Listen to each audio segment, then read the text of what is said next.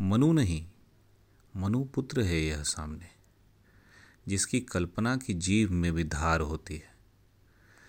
वाण ही होते विचारों के नहीं केवल, स्वप्न के भी हाथ में तलवार होती है। राष्ट्र कवि रामधारी सिंह दिनकर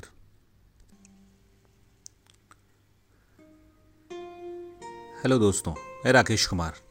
आपका स्वागत करता हूँ आपके अपने खास दोस्त और सुकून स्टेशन कुल्लड़ वाली कविताएँ में।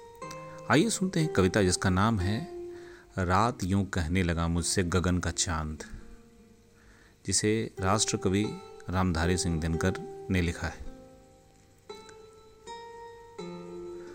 रात यूँ कहने लगा मुझसे गगन का चाँद आदमी भी क्या अनोखा जीव होता है।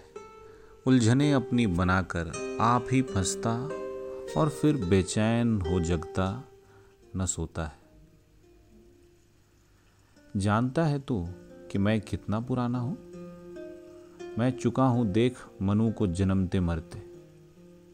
और लाखों बार तु, तुझसे पागल को भी चांदनी में बैठ स्वप्न पर सही करते।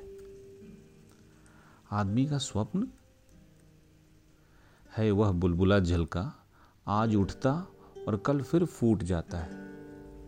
किंतु फिर भी धन्य, ठहरा आदमी ही तो। बुलबुलों से खेलता, कविता बनाता है। मैं न बोला, किंतु मेरी रागनी बोली, देख फिर से चाँद। मुझको जानता है तो? स्वप्न मेरे बुलबुले हैं।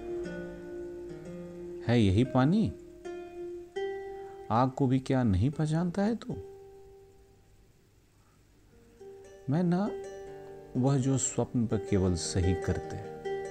आग में उसको गला लोहा बनाती हूँ और उस पर नींव रखती हूँ नए घर की।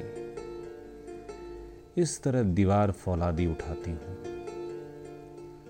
मनु नहीं, मनु पुत्र है यह सामने, जिसकी कल्पना की जीव में भी धार होती है। वाण ही होते विचारों की नहीं केवल, स्वप्न के भी हाथ में तलवार होती है। स्वर्ग के सम्राट को जाकर खबर कर दे। रोज ही आकाश चढ़ते जा रहे हैं वे। रोकिए। जैसे बने इस स्वप्न मालों को, स्वर्ग की ही ओर बढ़ते आ रहे हैं वो।